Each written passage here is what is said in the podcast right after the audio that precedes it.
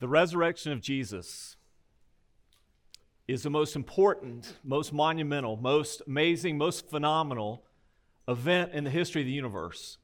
And, and, there's really no way to overstate this. The significance of what we're singing about today and the scriptures we're reading today, the, the connection that we have with believers all over the planet today who are declaring the beauty and the power of the risen Lord in harmony with all those saints who've gone on before us. This is the most important thing that's ever happened. Without the resurrection of Jesus, the entire bottom drops out of Christianity. If there's no resurrection, there is no true Christian religion. There are religious people, and there are people doing religious things, and those things would be man made, superficial, and ultimately fruitless and futile. Without the resurrection, there are no true Christians. Because to be a Christian is not simply to believe certain things to be true or to live according to certain codes or values or moral standards, but to be a Christian is to be truly born again, to be given new life, to have a resurrected life, to be taken from death to life. This is what Christianity is. The resurrection of Jesus is not only the most important thing that's ever happened to us, it's the most important thing that's ever happened, period. And the resurrection of Jesus is something that's rooted in historical veracity. When we talk about the resurrection, we're not talking about an idea, uh, we're, we're not talking about a philosophy, we're not talking about a feeling that we would respond to simply emotionally. We're talking about something that took place in time and history. Lee Strobel wrote this. He said, The resurrection of Jesus Christ is the best attested event in the entire ancient world, more so than anything that ever took place. And the early church declared the resurrection of Jesus again and again. It was the beating heart of the church. It's what gave them life, is what pulsated that life to every people and place where the gospel went out. It was the story the testimonies of many eyewitnesses through the power of the Holy Spirit that Jesus, who was crucified, yet lives. The apostle Paul called it the most important thing. 1 Corinthians chapter 15. He wrote in verse 3 I delivered to you as of first importance what I also received. Christ died for our sins according to the scriptures. He was buried and he was raised on the third day in accordance with the scriptures. And then he appeared to Cephas or Peter and then the 12, the disciples. Then he appeared to more than 500 brothers at one time, many of whom are still alive, though some have fallen asleep. Then he appeared to James and to all the apostles. Last of all, as the one untimely born, he appeared also to me. You see, everyone knew that Jesus was dead. I mean, this was not contested. I mean, this was clear from the, from the top down, from the Roman governor who okayed the execution of Jesus to the Roman soldiers who carried it out, to the women who prepared his body for burial and then watched him be taken away. Everyone knew clearly Jesus was dead and those who feared that there might be some conspiracy ensuing afterwards, that somehow his early followers would somehow create something out of nothing to try to generate some new religious movement. No, everyone knew he was dead. And that's why when they tried to explain the empty tomb, they didn't do it by saying, well, he didn't really die. Everyone knew that he did. The evidence was overwhelming. But instead, they concocted this, this false rumor. The disciples must have stolen the body. But that never worked. It never took hold. No one believed it then, and no one believes it now. These men, most of whom, almost all of whom, would go on to give their lives in brutal ways as martyrs, prove a point seen again and again in history no one is willing to die for something they made up, something they don't believe to be true, something they know is not so. The disciples were ablaze with boldness after the resurrection of Christ. These men who had hidden themselves away, these men who quieted their voices, these men who in some cases had denied Jesus, even knowing him to the point of swearing their very lives against that fact, were now speaking truth, powerful gospel truth, even under the threat of their own life, particularly Peter, who stood there on the steps, the southern steps of the temple, declaring to this crowd, this same crowd, many of whom would have been present, even calling for the death of Jesus not so many days before, saying, This Jesus that you crucified, he's Savior and Lord, he's, he's alive. They knew the body was not in the, in the tomb. Otherwise, those adversaries of Jesus would simply have come up with the remains and they would have produced them for everyone to see. They're declaring to you that he's alive, but here we can show you that he's dead, but they could not. They did not. Others would lose their lives. The evangelist Stephen, the apostle James. In addition to those that would sacrifice themselves for this that they knew to be true, that they'd seen with their own eyes, in some cases touched with their own hands, there were many others. For 40 days, Jesus was appearing. You saw that in that statement I just read to you in 1 Corinthians 15. Four different times. He appeared, he appeared, he appeared. We saw him. And Paul even goes to give the additional evidence. Many of these that saw him at the time Paul wrote this letter to the Corinthians, sometime in the first four or five centuries, or the first four, sorry, first four or five decades of the church, he said, If you don't believe Jesus is alive, ask them. They were there, they saw it. Most of those folks that saw Jesus were not gullible, they were not dim witted. In fact, the scriptures record how hard some of them were to convince, including even the disciples who were prepped for this, who had been told this, who even the night before his crucifixion had been given all the indicators of life to come. Luke 24 11 records when the women reported the resurrection to the disciples, this was their reaction. These words seemed to them an idle tale and they did not believe them. Of course, you're familiar with Thomas, infamously known as the doubting disciple. What did he say? In John 20, 25, unless I see in his hands the mark of the nails, and place my finger into the mark of the nails, and place my hand into his side, I will never believe. Soon Jesus would invite him to do just that. Not a spirit, not an apparition, a physical body, that you could talk to, a person that you could have a meal with, a person that was there physically present. Tom Anderson, former president of the California Trial Lawyers Association, wrote this. He says, with an event so well publicized, don't you think that it's reasonable that one historian, one eyewitness, even one antagonist would record for all time that he had seen Christ's body? Wouldn't there be at least one? The silence of history is deafening when it comes to the testimony against the resurrection. But our point in gathering today is not just history. We didn't come to memorialize Jesus, we came to worship him. And the truth is this the resurrection is far more than ancient history.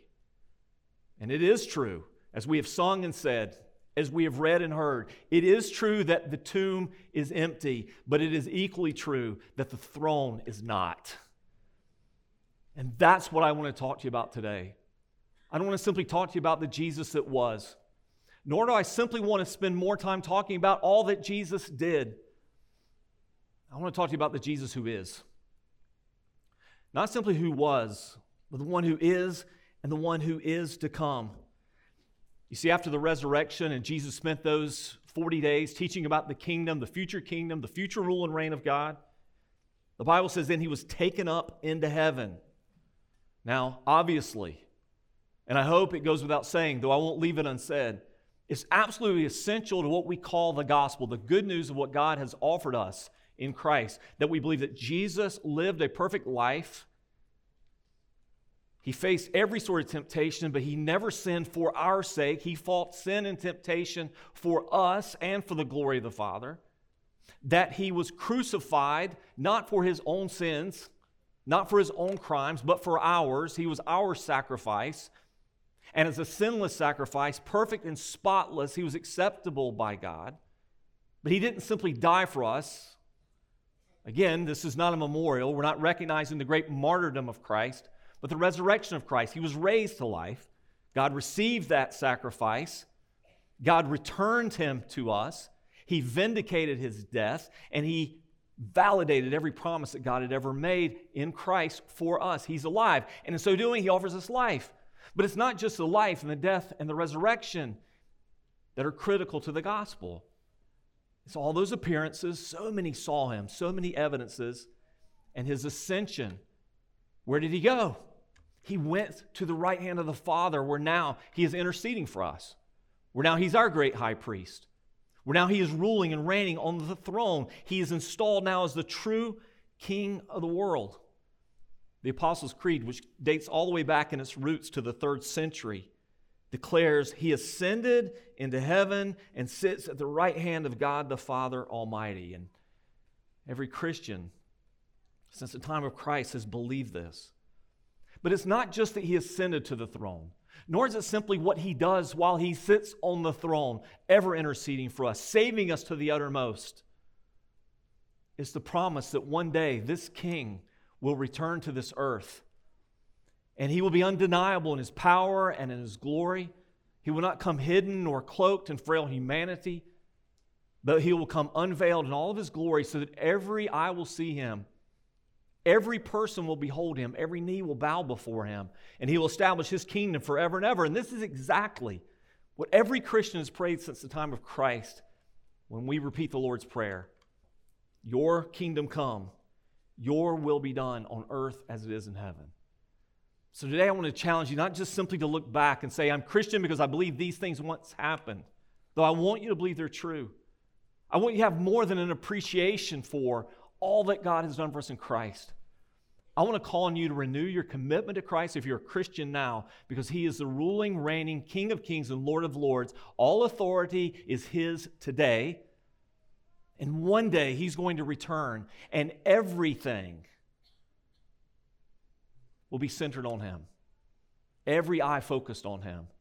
Every part of our life will be evaluated according to him, how we have lived, what we have done as we've longed for His appearing. It's all about the living Christ. And if you're not a Christian today, I want to go beyond introducing you to the greatest figure in history.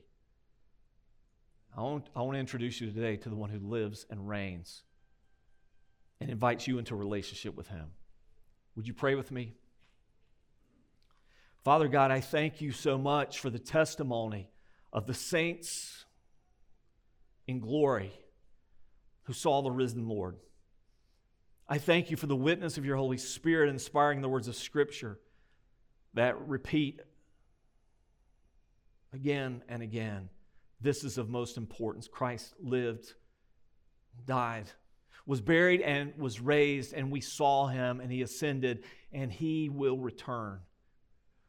Father, I thank you for the undying desire and prayer of every Christian since the ascension of Christ. Come quickly, Lord Jesus. We long for your appearing. Father, I thank you for the hope that is here in these words. I thank you for the life changing power of the resurrection. I thank you for the salvation that is so great that we dare not ignore it. We can't deny it. And I pray that every person in earshot of what I say would embrace it, believe it, experience it, and enjoy it forever.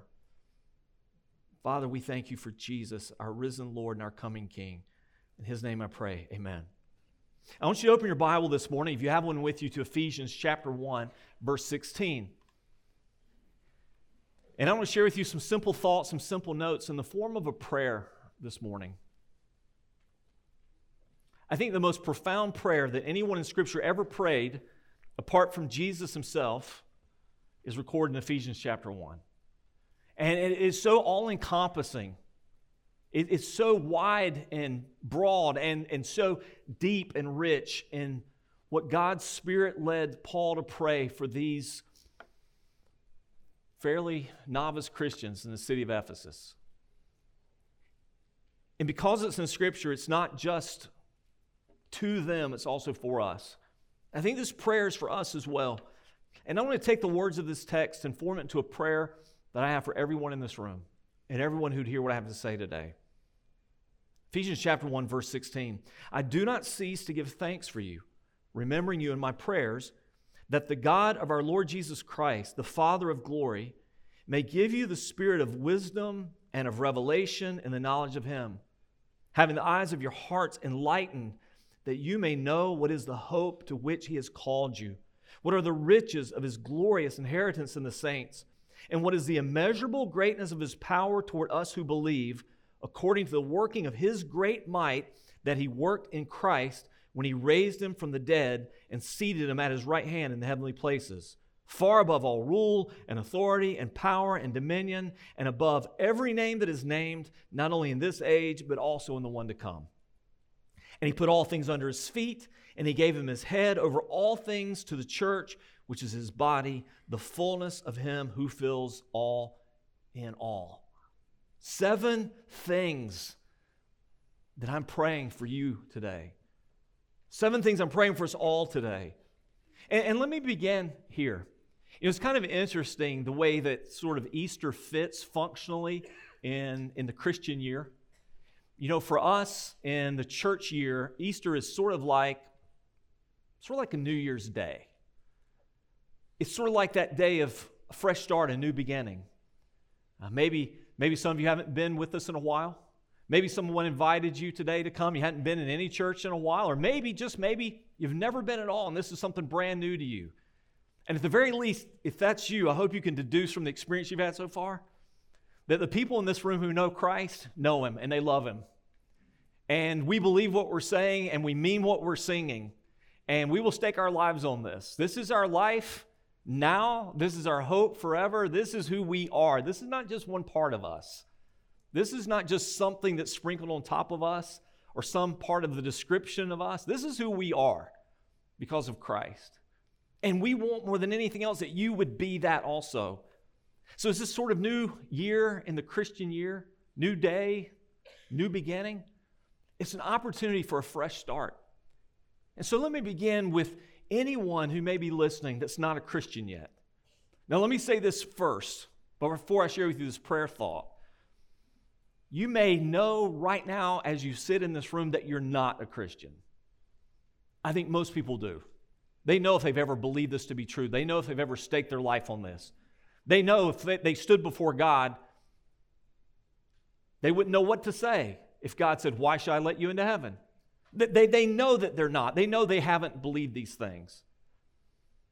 I pray that today, if that's you, you will believe, that God will open your eyes and your heart and your mind to see and understand and desire things you'd never had before. And you'd become a child of God. A harder group to reach sometimes are those who think they are Christian but aren't.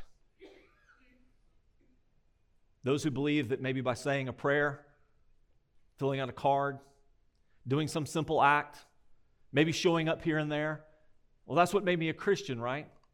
But there's no life there. There's no presence of the Spirit of God there. There's no evidence of a passion for the things of God and for the things of eternity. It's just not there. And you or you, along with us, as we've aided and abetted, have deceived yourself.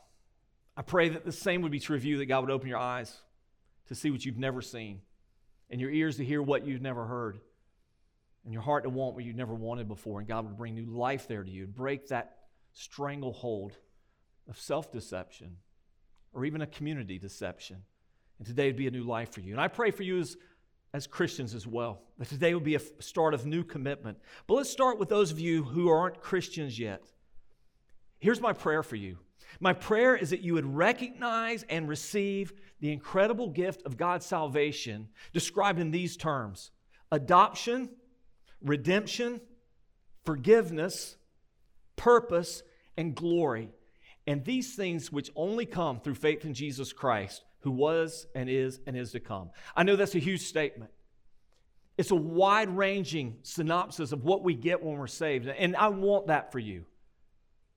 I want you to know this great salvation that God has given. Let me describe it in the terms of Scripture. You're already in the passage in Ephesians chapter 1. Move up several verses to verse 3. Blessed be the God and Father of our Lord Jesus Christ, who has blessed us in every who's blessed us in Christ with every spiritual blessing in the heavenly places, even as he chose us in him before the foundation of the world, that we should be holy and blameless before him. In love, he predestined us for adoption to himself as sons through Jesus Christ. Let's Pause there for a moment. God's desire to make to make us who were his enemies whether through unbelief or ignorance or opposition and defiance outside of the family of God to take those who were strangers, aliens, and enemies and make them sons or daughters. One of the sweetest statements of the gospel is that he chooses us as his own family. He wants to adopt you into his family. He doesn't want to treat you as your sins deserve. He doesn't want to judge you on that final day as his enemy. But he wants to bless you like his own son or daughter and give you the inheritance of hope and glory. It's adoption. He predestined us for adoption to himself through Jesus Christ according to the purpose of his will, to the praise of his glorious grace with which he has blessed us in the beloved. That's Jesus. In him we have redemption through his blood. The Bible says that sin makes us slaves to it. But the irony of our own sinful conditions, we sold ourselves into that slavery. It wasn't done to us, it was done by us.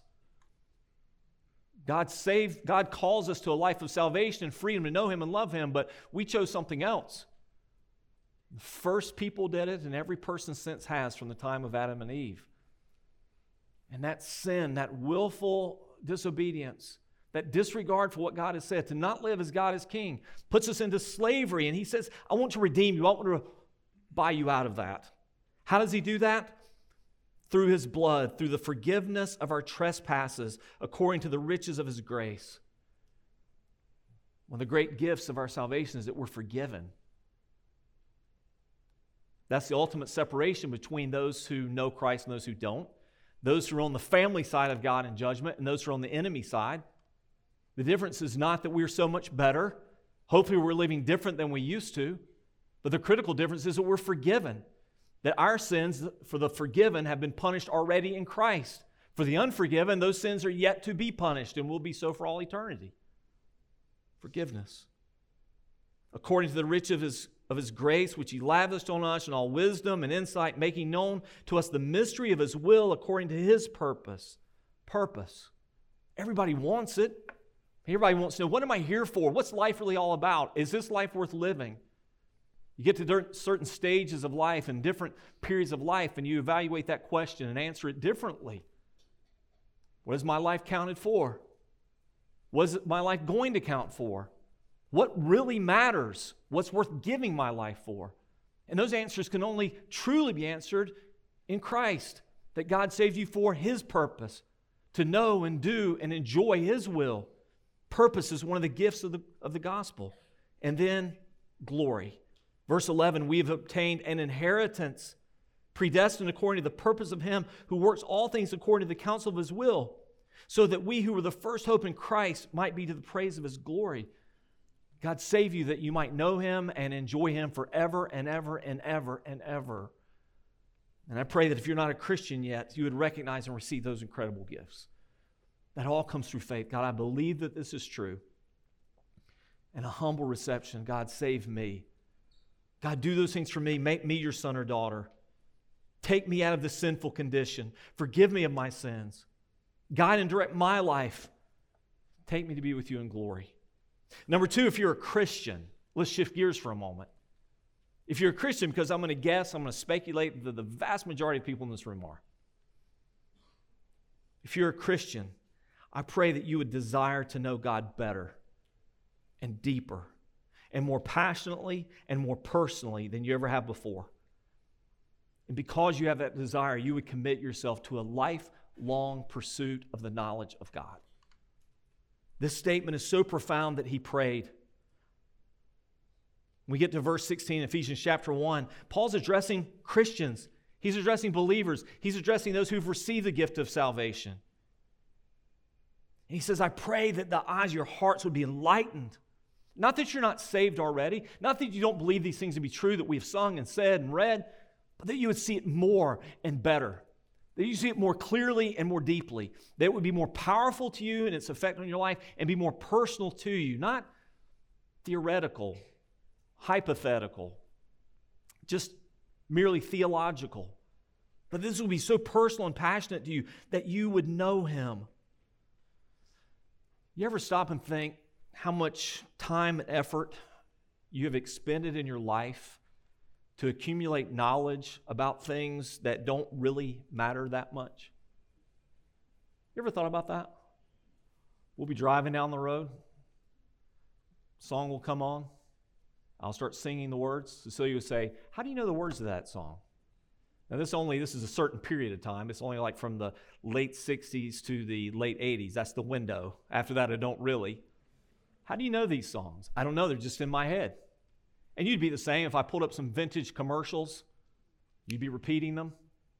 For some of you, you can tell me lineups,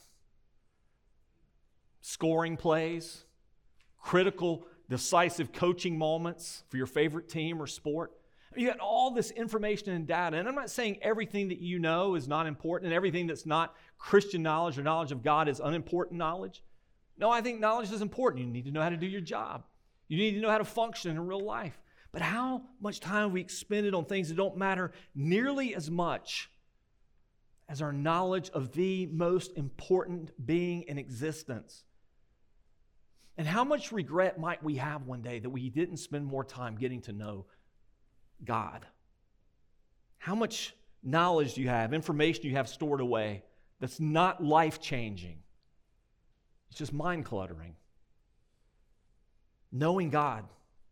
I mean, to really know God, not just know facts about God, but to engage in His Word and to think about it and ponder it, to meditate on it, to prayerfully seek the knowledge of God. And in knowing by walking with Him and being obedient to Him, this is what energizes the soul of a believer. This is what gives you that fuel to want to live in a way that honors and pleases Him. This is what elevates your thoughts to things beyond the mundane of this world and sometimes the despairing thoughts of this world. I want to put my thoughts on something better and higher. This is what deepens my trust in God. We talk about this so much as we're pursuing theology as a church more and more, not just so we would be smarter, but so that we would be more trusting so we'd be better sons and daughters. And the knowledge of God is what emboldens our courage. We have to face a, a culture that is resistant to Christ. And increasingly, not just resistant, but antagonistic towards Christ. And if the enemy can constantly be diminishing in our thinking the value of Christ, distracting us so that our thoughts are always placed on things other than Christ, as Christ becomes less weighty to us, the pressures of this world seem even more intense. This is why we need to know Him and to spend your lifetime doing that. Number three, I pray this. I pray that the hope that we've been promised in Christ, and the hope you've been promised in Christ, would give you assurance and confidence and joy in the Lord, not just today, but every day until you die. And I put the word hope there with an asterisk beside it, just to make sure that we're clear again. If you were here with us last week, you heard me speak to this point. Hope is not something that we wonder if it might happen, even though we want it to. We can't be certain of it because it's a hope. That's not biblical hope. Biblical hope is a confident assurance that what you deep down inside desire most will happen. What's your confident assurance? Where do you get yours? When everything else seems very shaky, when everything else seems to be falling apart, when you can't be sure of much of anything else, what is the ground of assurance for a Christian? What is the sure and certain hope that a Christian has? Look up just a few verses above where we just read. Look at verses 13 and 14. In him, you also, when you heard the word of truth, the gospel of your salvation and believed in him. So when the, when the truth of God's love for you, your, your great need for God because of sin, God's great offer of salvation to you through the death and resurrection of Christ, when you heard the truth, the gospel, the good news of your salvation, and you believed in him, look what happened to you. You were sealed with the promised Holy Spirit. What is the guarantee of your salvation? your persistent, unfailing faithfulness over the rest of your life? No. The absence of any doubt or question marks for the rest of your life? No. The, the persistent consistent attendance in a church service? No. What is the sure and certain assurance that you have? That God put His Spirit in you. He marked you as His and He sealed you. It's done. It's a closed deal. You're His. You're already, even though you're sitting here, if you're a Christian, you're already seated with Him in the heavenlies. Think about that for a moment. Your reservation's already there if you're His. You're sealed with Him. And not only that, it says the Spirit is the guarantee of our inheritance until we acquire possession of it to the praise of His glory. He's the steward, and He's put the blessings of eternity in trust for you. You know, if you have a, a fund, perhaps, that you set aside for your sons or daughters, he says, I want them to have this one day, but if if I gave this to them now, well, they'd be idiots with it and then it'd all be lost. God says the Holy Spirit is trusted to guard over the promised inheritance that's yours. And right now, you know with certainty, not with wishful thinking, that everything God has promised will be yes to you in Christ, and you'll get it all in eternity.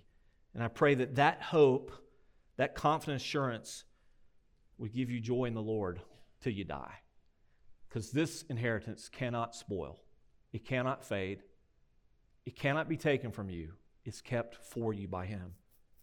And number four, as you think about this inheritance that we've been granted in Christ, that the worth of your inheritance would so outweigh, and, and listen to the depth of this statement, that the worth of your inheritance in Christ would so far outweigh your estimation of and your desire for earthly things that those things could no longer even compare anymore.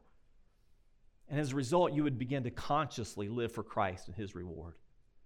That you would get a sense of how generous is God, how vast is His promise, how great is the wealth He gives to those who are His, that you would stop even thinking there's anything in this world worth living your life for better than that.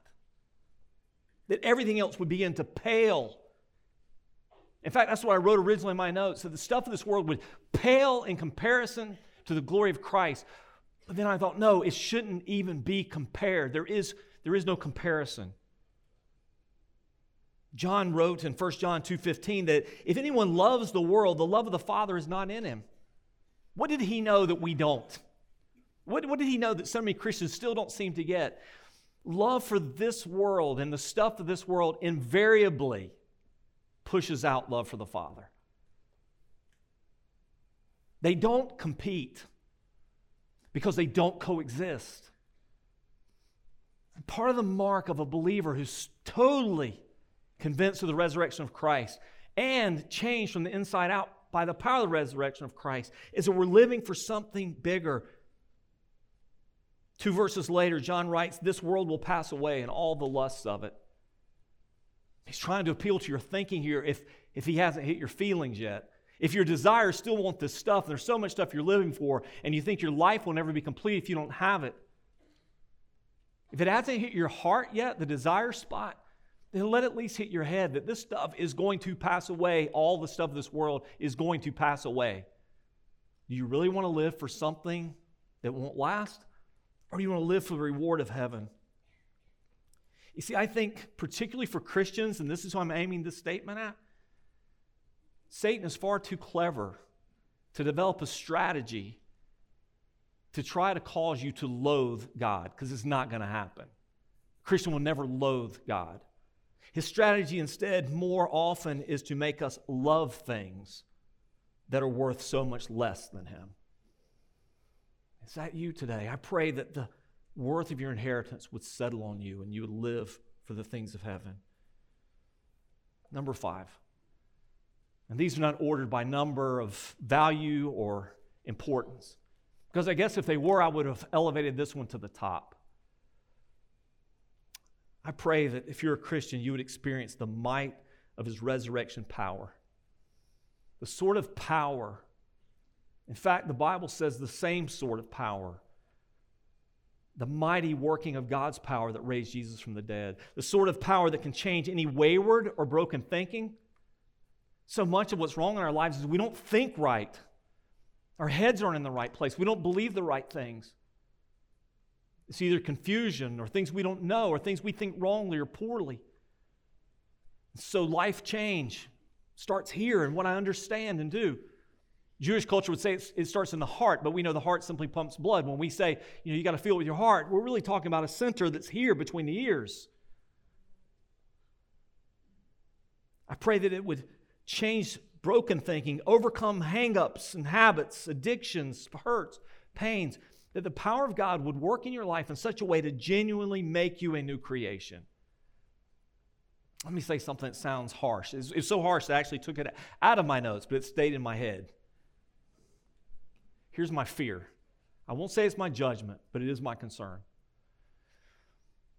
Those people who claim to be Christian, but there's no evidence of any supernatural power at work in their life, changing what they want, changing the way that they think, changing their ability to do the things that pleases God, or even making them want to, giving them the softness of heart that desires to repent, the clarity of thinking that enables them to believe. When there's no power there, I seriously question and I wonder and I'm concerned can there really be any Christ there? Because this is not an option for Christians, this is a provision for Christians. This power that raised Christ from the dead is at work in you and me, we who believe. You see, the resurrection is not only for us the promise of an inheritance that we will obtain. It's a promise of a power that we're going to experience. Again, more than just truths you believe in, more than just values that you hold, more than just a creed that you live by. It's the power to be made new. I pray you would know that, that supernatural power, the power of a new life. What's the testimony of every single believer in this room? Every single one of us. The one part of our testimony that we all have in common if we're in Christ. Even if you think your testimony is not dynamic, not exciting, not worth standing and sharing, here's your testimony death to life. Death to life. Every single new believer, that's the power of the resurrection from death to life. Number six, that you and I would be confident in and we would rest in what I would call the right here, right now sovereignty of God over all things. And as a result, we'd have no fear of what the future holds for us, for He reigns and will reign forever. I think sometimes when we talk about the sovereignty of God, we might understand it conceptually. God has power over everything. God is God, and no one can thwart Him. There is no God like Him, there is no competitor to Him. No one threatens His throne. There is not a single atom in the universe that He does not control. But I think we think of that sometimes in future tense terms. One of the beautiful truths of the resurrection is that Jesus now sits on the throne of the earth as his footstool today. It's the right here, right now. And that doesn't necessarily answer every question that you have about why this happens, or why God allows this to happen, or why these people do these things, or why these things still go unchecked, other than the mercy of God and the coming judgment of God. But that doesn't change this fact he will not become sovereign one day. He is sovereign today. And though there's a lot to be concerned about in our world, a lot of things we have to be fighting for. If we're going to be faithful to the king, we've got to be faithful to live for the king and carry his banner into the battles that we face in this world today. But we do it with the confidence that he reigns, so we don't have fear. We don't have fear. And whatever the future holds, we know he's in control. And let me say this just real quickly. I know my time is short, all done. When I make a statement like that, I don't say it lightly. I, I want to know that my friends who are in India, who will be listening to this message either live or watching it later, who are facing real persecution, some of whom have lost friends simply for believing in Christ and declaring the gospel, I want them to be able to say a hearty amen that that's true even for them. And I want my Christian brothers in Africa who will listen to this message or hear it later, who've got cousins and neighbors and friends who are living in the border areas where the persecution is intense, where some of them will gather today and maybe we will or won't read about it. And they'll gather today for worship. And they'll be attacked and killed simply for saying the name of Jesus, King of Kings and Lord of Lords. I want them to be able to hear it and say it's true. He's still in control, He's still sovereign, and we don't fear. Because we know this what can this world do to me when I serve the King of Kings and Lord of Lords? To be absent from this body is to be present with the Lord. For me to live is Christ, and to die is gain. So, what can you take from me when dying is winning to see Him forever and ever? That we would be confident, and not just confident that He's in charge of things. Well, what's the active component for a believer who truly believes that Jesus is King? That you and I would willfully, joyfully, and consistently submit to that authority. It's not enough for us just to be confident. God's got it. He's sitting on his throne. Tomb is empty, the throne is occupied. I trust that. No, if he's on the throne, do you see the staggering implications of that? How do I live as if, as if he's not? How do I live as a king to myself? How do I live under so many inferior authorities?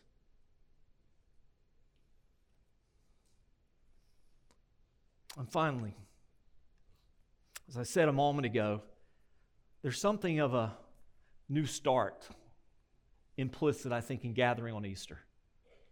The day of new beginnings, the celebration of resurrection from death to life, not just the one that was, but mine and yours as well, and the future resurrection that will be, because one day Jesus is going to return. First thing he's going to do is those who are dead in him, he's going to raise. He's going to raise us to life and glory He's going to raise the unbelieving dead to everlasting judgment. The Bible says that then those who are alive will meet them and will all be together with him forever. This is a new beginning, though, in one very practical way that you may have underestimated. One way that I think we have tragically, with horrific consequences, ignored. That you would commit today or recommit to being a vital, active, contributing part of his body. And when I say his body, you know, I'm talking about the church, and its only visible, tangible expression is the local church. I think we get hung up on this point, and I think we're deceived on it.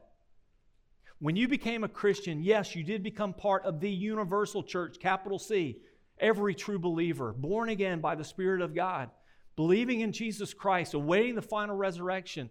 You became part of that universal church with all those who live and all those who have lived before us.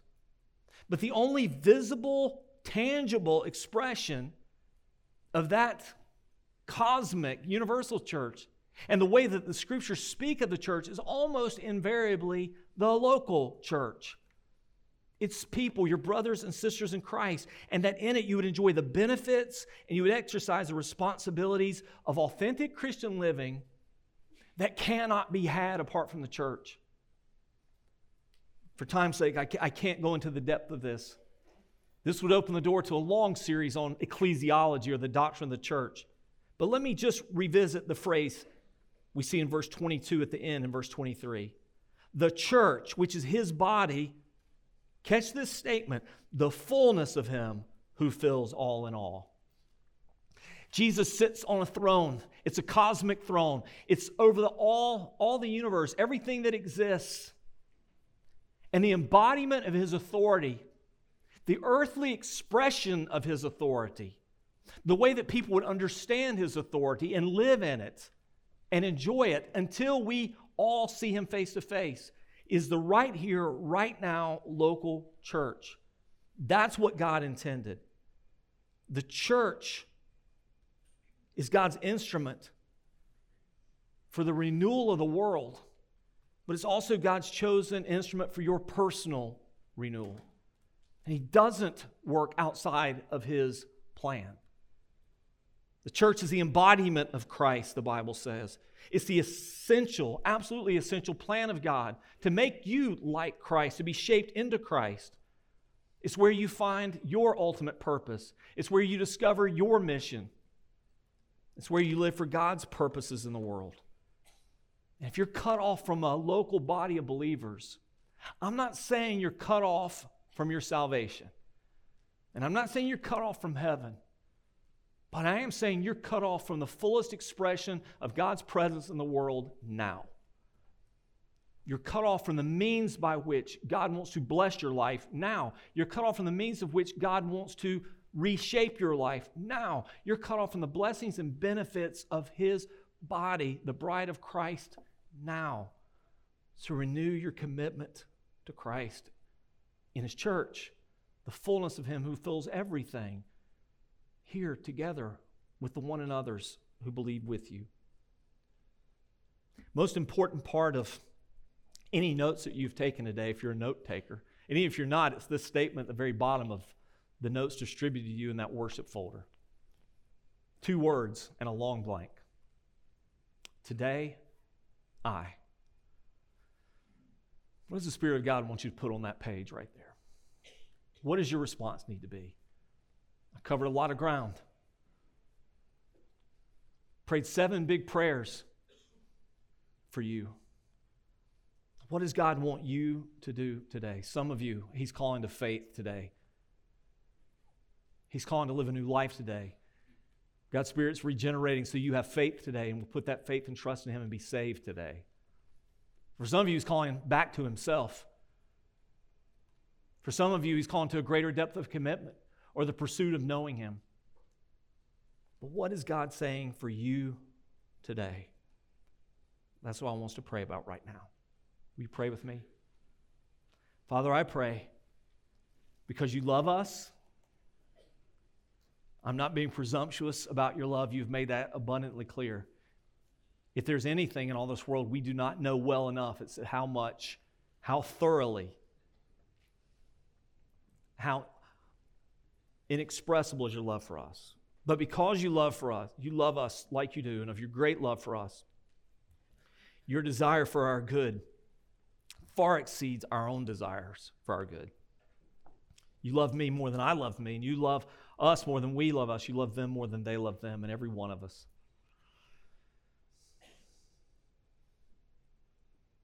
We have an enemy, we have a thief. He's a deceiver. He wants to steal, he wants to kill, he wants to destroy, but you are the one that gives life, life to the full. So, Father, I believe that you're calling some to life today.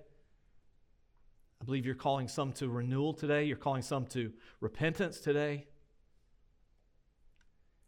You're calling some to a, a different focus of living today. You're calling some to some renewed hope and confidence today. You're calling some to some specific obedience today. You're calling some to be part of your church today. So, God, I just leave this now with you. As I prayed earlier, before anyone assembled today, Father, I pray that you would prevail. Your spirit would prevail. Your will would be done in each person here, and that we would respond rightly to you. So, Father, in accordance with your word, give us a spirit of wisdom and revelation and the knowledge of you. Open the eyes of our hearts so that we can know you and what you've called us to. Father, I pray that we would obediently respond as we should. I ask this in Jesus' name. Amen.